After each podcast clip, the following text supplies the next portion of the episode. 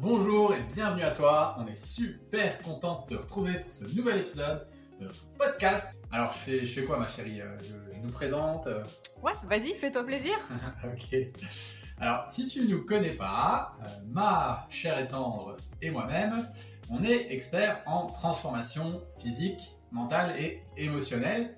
Et chaque année, du coup, on aide des centaines de femmes à perdre du poids, à retrouver un équilibre dans leur vie, via le, le contenu de ce qu'on produit sur les réseaux sociaux ou via nos accompagnements. Ça, ça va, c'est clair? Ouais, c'était parfait. Alors, avant qu'on rentre dans le vif du sujet, on a juste un tout petit service de rien du tout à te demander.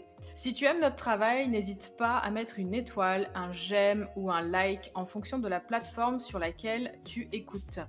C'est vraiment super important pour nous, ça te prend juste deux petites secondes et on te remercie par avance. Alors la première erreur, ça va être d'avoir une mauvaise technique, d'avoir un mauvais mouvement, de ne pas réaliser correctement son mouvement. Donc ça c'est super quand on s'entraîne dans une salle de sport, on peut éventuellement demander à un coach, mais quand on s'entraîne à la maison, on ne sait pas toujours bien si on fait bien le mouvement. Si on a un doute, si on a le moindre doute, il y a plein de vidéos sur YouTube pour voir si on exécute bien les mouvements, etc. Et je sais qu'en ces périodes, c'est un peu compliqué, coronavirus, blablabla et tout ça, euh, et ben le mieux, il y a plein de coachs sportifs qui se développent sur Internet. C'est ben, ok, je prends un coach sportif, je lui filme une de mes séances, je lui filme mes mouvements pour qu'il me valide tout ça, pour qu'il me dise ok, c'est bien, c'est sympa, ou carrément aller se faire accompagner par un coach sportif pour être sûr. La deuxième erreur, c'est de ne pas faire d'échauffement avant sa séance. Moi, j'ai beaucoup de personnes qui arrivent à la salle de sport, qui sont complètement gelées, qui arrivent, qui ont froid, etc., qui enlèvent la veste, hop, qui posent la veste et qui commencent et boum, ils poussent du poids comme ça. Ils s'échauffent même pas, un petit peu au moins les articulations, les poignets, pourquoi pas les jambes, faire un petit peu de cardio avant. Donc moi, je fais toujours une petite séance euh, qui dure entre 5 et 10 minutes d'échauffement. Je chauffe un petit peu toutes mes articulations pour éviter d'avoir une blessure. Ensuite, la troisième erreur, ça va être de ne pas avoir de programme. Alors ça, c'est vraiment une grosse erreur.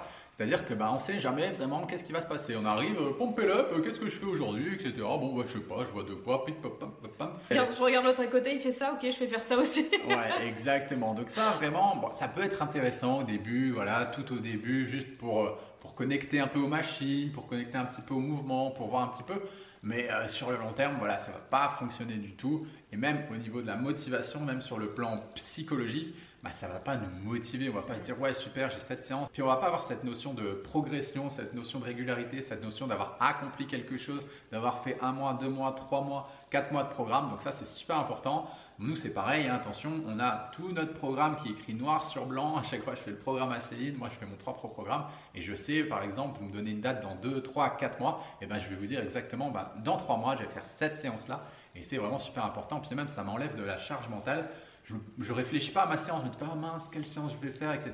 Je regarde mon ordinateur, ok j'ai ça, j'y vais et je réfléchis même pas. Ouais, ou se dire, euh, c'est quoi la séance que j'ai fait hier déjà? Ah oui, euh, ah j'ai travaillé les jambes, donc euh, aujourd'hui, euh, qu'est-ce que je dois faire? Bah, je vais travailler le haut. Mm. Et puis combien de fois j'ai travaillé du cardio dans la semaine? Donc c'est bien d'avoir un plan, comme ça vous pouvez aussi vous mettre des séances de cardio entre les séances de musculation, de renforcement musculaire, et puis aussi vos séances de renforcement musculaire, qu'elles soient adaptées, c'est-à-dire soit vous faites des séances où vous faites des full body, et du coup vous pouvez faire peut-être plusieurs séances de full body comme ça dans la semaine, soit vous travaillez en half body, c'est-à-dire des séances haut du corps et des séances bas du corps, et du coup vous alternez à chaque fois les séances. Exactement. Et puis ça, c'est vraiment super intéressant. Euh, à, force de travailler avec un programme d'entraînement, vous allez aussi apprendre à vous connaître. Et voilà, à force de vous Connaître vous allez connaître vos points, forts, vos points forts, vos points faibles, et surtout voir ce qui vous fait progresser pour rajouter ce genre de séance dans votre carnet d'entraînement. Et avec le temps, avec les mois, avec les années, vous allez trouver le programme d'entraînement absolument parfait pour vous. Nous, on l'a trouvé. Moi, en tout cas, je l'ai trouvé. J'adore. Et j'ai vraiment créé un programme d'entraînement au fur et à mesure des années qui est sur mesure et qui est parfaitement adapté à moi-même. Quatrième erreur, et on en parle assez souvent, c'est du coup de faire que du cardio. Moi, souvent, quand je vais à la salle de sport, je vois toujours les mêmes nanas sur la même machine, à La faire même du cardio intensité. avec la même intensité toute l'année, et je les vois pas du tout bouger d'un millimètre. Donc ça, c'est pareil. Pour moi, le cardio, c'est bien. Je dis pas qu'il faut pas en faire, mais je dis que c'est bien à intégrer dans une séance. Par exemple, c'est bien aussi d'en faire un petit peu avant sa séance et un petit peu après après sa séance de sport ou alors de faire des séances uniquement de cardio, mais dans ces cas-là, d'ajouter peut-être un petit peu d'intensité aussi dans son cardio. Exactement, soit du faire vraiment, bah, pourquoi pas une séance de cardio, deux séances de cardio par semaine, et puis mettre des autres séances de HIIT ou de musculation pour avoir vraiment un développement complet. Alors cinquième point, voilà, c'est quelque chose aussi qu'on voit régulièrement dans les salles de sport, c'est des personnes. Surtout les mecs. Hein. Ouais, là c'est plus pour les mecs. C'est vrai qu'en général les femmes c'est un petit peu l'inverse, c'est de vouloir mettre trop lourd. Donc voilà, on vous le dit au cas où vous êtes confronté à ça, c'est vraiment de, mettre trop de charge ou de, du coup de prendre trop lourd et de ne pas faire bien les mouvements. Moi, je suis plus dans une dynamique où c'est vraiment important de ressentir en fait et de ne pas surcompenser par euh, d'autres muscles ou par justement les articulations et de bien ressentir le muscle et de travailler en concentration. Moi, je pense qu'il faut même mieux mettre parfois moins, lourd, et bien se concentrer, bien être en conscience, bien pouvoir respirer dans son muscle, on va dire, pour pouvoir vraiment créer une progression.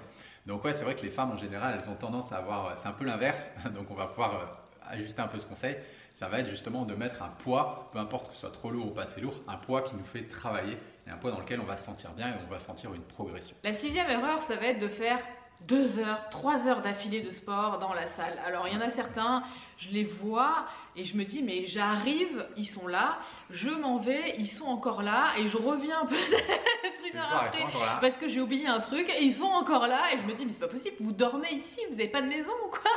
Donc ça c'est pas très bon non plus de rester pendant des heures et des heures et des heures. Voilà, au bout d'un moment en fait c'est plus productif, euh, votre euh, fibre musculaire en fait elle va plus euh, produire, le système nerveux, le système nerveux il va péter, donc à un moment donné et puis tu vas faire trois heures et puis le lendemain tu vas faire quoi? Zéro, donc je préfère à la limite faire 45 minutes et de faire un petit peu plus régulièrement que de faire 3 heures d'un coup et après plus rien faire du tout. Donc c'est mieux de faire régulièrement son sport plutôt que de se charger et de faire des très grosses séances. Et après, ça risque aussi de vous dégoûter complètement du sport parce que j'en ai vu, il venait à fond, à fond, ouais, j'ai de l'énergie. Oui, t'as de l'énergie aujourd'hui parce que voilà, mais demain, c'est pas dit que t'aies la même énergie pour euh, autant de sport. Septième point, c'est d'avoir une mauvaise position dans l'exécution de ces mouvements, une mauvaise amplitude et du coup, ça va un petit peu de pair de pas avoir suffisamment de mobilité et donc de faire l'impasse sur tout ce qui est par exemple séance de yoga, séance d'étirement, séance de mobilité ça, c'est vraiment problématique. Moi, je vois souvent des personnes euh, faire des mouvements, par exemple des squats. Voilà, des mouvements comme les squats, c'est le mouvement basique, on va descendre, on va s'abaisser, voilà, on va remonter. Et en général, l'amplitude n'est pas suffisante, on manque de mobilité, on manque de souplesse et on peut vraiment se faire des douleurs. Donc j'ai pris l'exemple du squat, mais ça c'est super important aussi de mm. travailler, ok, on travaille sa force, on travaille sa puissance, etc. C'est génial. Mais attention, c'est super important aussi pour être le plus complet possible euh, de travailler sa mobilité et de veiller à avoir la bonne amplitude quand on réalise des mouvements. Huitième point, ça va être de faire toujours les mêmes exercices. Alors, moi, ça, j'ai remarqué beaucoup dans les salles de sport. Après, c'est pas un jugement, mm. mais c'est juste ma remarque, c'est ce que je vois.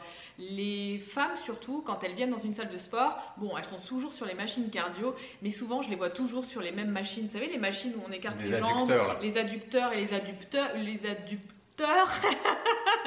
Et en fait, je les vois uniquement sur ces deux machines. J'ai l'impression qu'en fait, il n'y a que ça comme machine dans la salle de dis, ouh, il y a quand même d'autres machines là-bas. Et on a toujours peur, en fait, peut-être en tant que nana. Bon, après, moi, j'ai fait cette erreur aussi, hein, parce que la première fois, bah, tu sais pas, tu connais pas, donc tu vas sur celle-là, tu es assise. Ça a l'air à peu près facile euh, et simple. Et du coup, j'ai beaucoup de personnes qui vont pas plus loin que ça, qui restent juste sur les machines cardio et sur ces deux machines-là. Mm. Donc, pour moi, euh, faire toujours les mêmes exercices, à un moment donné, euh, bah, ça a ses limites. Donc, c'est bien aussi d'aller un petit peu voir et farfouiller qu'est-ce qu'on peut faire comme autre exercice, qu'est-ce qu'il existe comme machine, etc. pour euh, faire le plus de choses possible. Exactement, en fait, il faut bien comprendre que le corps, il va s'habituer, il va, lui aussi, il adore les zones de confort. Hein. C'est pareil, hein. voilà, il va rester dans sa zone de confort. Vous n'allez pas le stimuler, en fait, pour que justement il développe de nouveaux groupes musculaires, etc. Si on fait tout le temps le même mouvement, tout le temps le même exercice, il ne sera pas, on va dire, quelque peu stressé pour justement enclencher un processus de création musculaire, de construction musculaire complètement différent. Donc ça, c'est vraiment super important. Et même si vous entraînez à la maison, ok, bah, c'est vrai que des fois, poids du corps, on est vite limité. On peut faire des squats, on peut faire des pompes, voilà. Mais en fait, le tout, c'est de varier les enchaînements, de varier l'intensité, de varier le nombre de répétitions, de varier la durée. En fait, pour toujours être dans une recherche on va changer, on va un petit peu choquer le corps. Et ça, c'est vraiment super important pour qu'on ait justement une progression et pour que le corps, bah, au final, il ne se repose pas sur ses lauriers. Et enfin, euh, le neuvième point, c'est de pas du tout faire de progression. C'est-à-dire, pour moi, c'est important d'avoir un petit carnet. Et ça, moi, c'est quand j'ai eu ce petit carnet que j'ai vu vu ma progression. Donc en fait, j'ai mes exercices, euh, voilà, j'ai mes journées avec tous les exercices que je dois faire et réaliser. Et à chaque fois à côté, je marque exactement le nombre de répétitions que j'ai fait et le, nombre de poids que j'ai mis mmh. sur ces répétitions.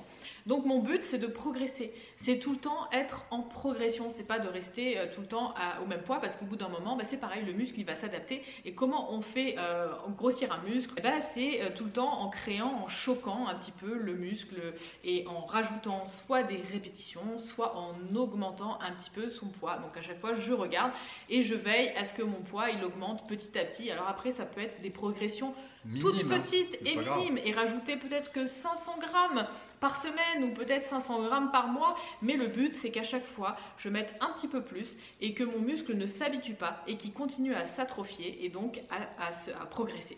C'est un petit peu la même chose, vous pouvez faire la même chose même avec le cardio.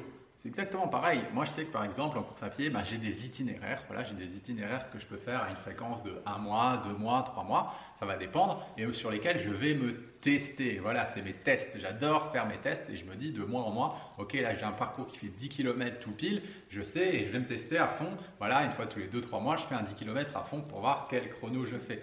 Pareil, j'ai un parcours en trail qui fait une vingtaine de kilomètres avec 1000 de dénivelé et j'aime bien le faire à fond tous les 3-4 mois pour voir si j'ai progressé. Et j'ai aussi un qui est plus grand qui fait 35-40 km et c'est pareil, je fais en boucle, je fais en boucle juste de temps en temps pour voir si je me suis amélioré, pour voir si j'ai progressé. Et en général, ça marche super bien, c'est très motivant de voir qu'on évolue, de voir qu'on progresse.